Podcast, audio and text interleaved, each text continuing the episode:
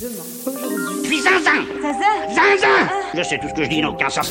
Est-ce que cette question euh, Aujourd'hui. durera autant que l'humanité euh, Peut-être pas? Peut-être. Demain. Par Johan Jikel.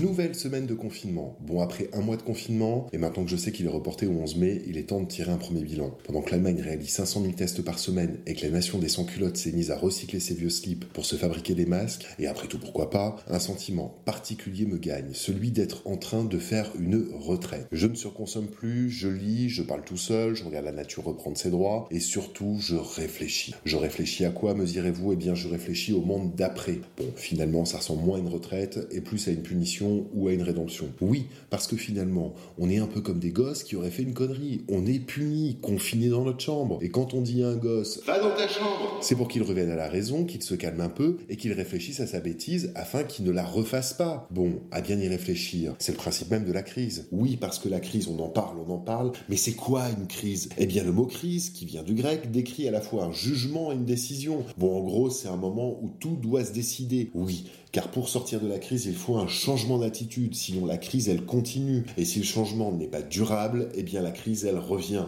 Quand tu as une crise de foie, les deux jours qui suivent le lundi de Pâques, c'est que tu as abusé du chocolat. Et donc, tu dois arrêter d'en manger. Bien sûr, si tu continues, tu comprends bien que la crise, 1, elle ne s'arrête pas, 2, elle s'empire. Je vous l'accorde, la crise est sournoise. Alors évidemment, c'est une logique que l'on retrouve dans toutes les crises. Quand l'école est en crise, soit tu lui donnes les moyens d'éduquer, soit tu acceptes de te retrouver avec une génération qui rêve de devenir influenceur Instagram. C'est un choix. Pareil pour l'hôpital. Quand l'hôpital est en crise, soit tu le soignes, soit il ne te soigne plus. C'est QFD. Bon alors là, toute la classe politique semble avoir une révélation en ce lundi de Pâques. D'une même voix, elle dessine un nouvel horizon au sans culotte. Ici et là, on entend qu'il faut un horizon post-confinement, que l'horizon après la crise ne sera plus le même, ou encore que des changements sont à prévoir à l'horizon. Bref, le petit monde politique semble s'être mis en marche vers l'horizon. Là, il peut être utile de rappeler que les mots ont leur importance. Et pris de déformation professionnelle, je n'ai pu m'éviter de ressortir ce bon vieux dictionnaire. J'aurais pu, c'est vrai, regarder sur Google, mais j'aurais gagné du temps. Et en cette période de confinement, ce serait stupide d'en avoir plus. On a tous compris, maintenant qu'on en avait à perdre, que le temps était la seule vraie énergie renouvelable et non épuisable. Donc j'ai ouvert le dictionnaire et j'ai cherché, j'ai cherché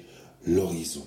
Page après page, lettre après lettre, mot après mot, j'ai fini par le trouver. Ironie du sort, il était juste après hôpital. Ah, voilà l'horizon. Ligne imaginaire qui recule au fur et à mesure que l'on s'en rapproche. En gros, essayer d'atteindre l'horizon, ce serait comme courir dans un TGV pour arriver plus vite à destination. On comprend bien que ça n'a aucun sens. Alors, en cette période de Pâques, le peuple des sans-culottes pourrait se dire que le père Manu et le gouvernement et le pouvoir en général le prend vraiment pour une cloche. Ceci dit, il y aurait de quoi maintenant qu'il porte sa culotte sur la tête. Mais je serais tenté de dire oui, et non. D'abord, il ne faudrait pas croire que le peuple est plus ignorant que ceux qui l'ignorent. D'ailleurs, ce sont les mêmes. Enfin, ce que je veux dire, c'est que l'on savait tous que la catastrophe arriverait demain. Alors qu'en fait, si mes calculs sont bons, c'était pour aujourd'hui. Oui, parce que demain n'existe pas. Quand on est demain, c'est déjà aujourd'hui. Et on ne va pas se mentir, on est entre nous. C'est hyper pratique de tout reporter à l'horizon. Enfin, de tout reporter à demain. Car demain n'existe jamais. Non, pas aujourd'hui, je le ferai demain. Alors, posons-nous la question. Est-ce toujours en reportant à demain ce que nous pouvons faire le jour même que nous éviterons la catastrophe? Alors évidemment, la réponse est non. C'est une période de confinement riche d'enseignements, parce que vous aussi vous avez remarqué que paradoxalement, moins on en fait, plus les gens se demandent ce que nous faisons. Oui, parce que ne rien faire, ça peut se dire, mais ça ne peut pas se faire. Enfin, même si ne rien faire, c'est déjà faire quelque chose, même si ça ne sert à rien.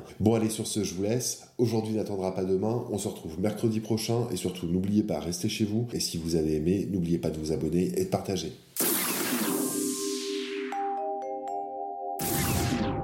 Pour réécouter ou écouter ces podcasts, rendez-vous sur toutes les plateformes. Et si vous voulez discuter de ce que nous sommes devenus et inventer demain aujourd'hui autrement, on se retrouve sur Facebook.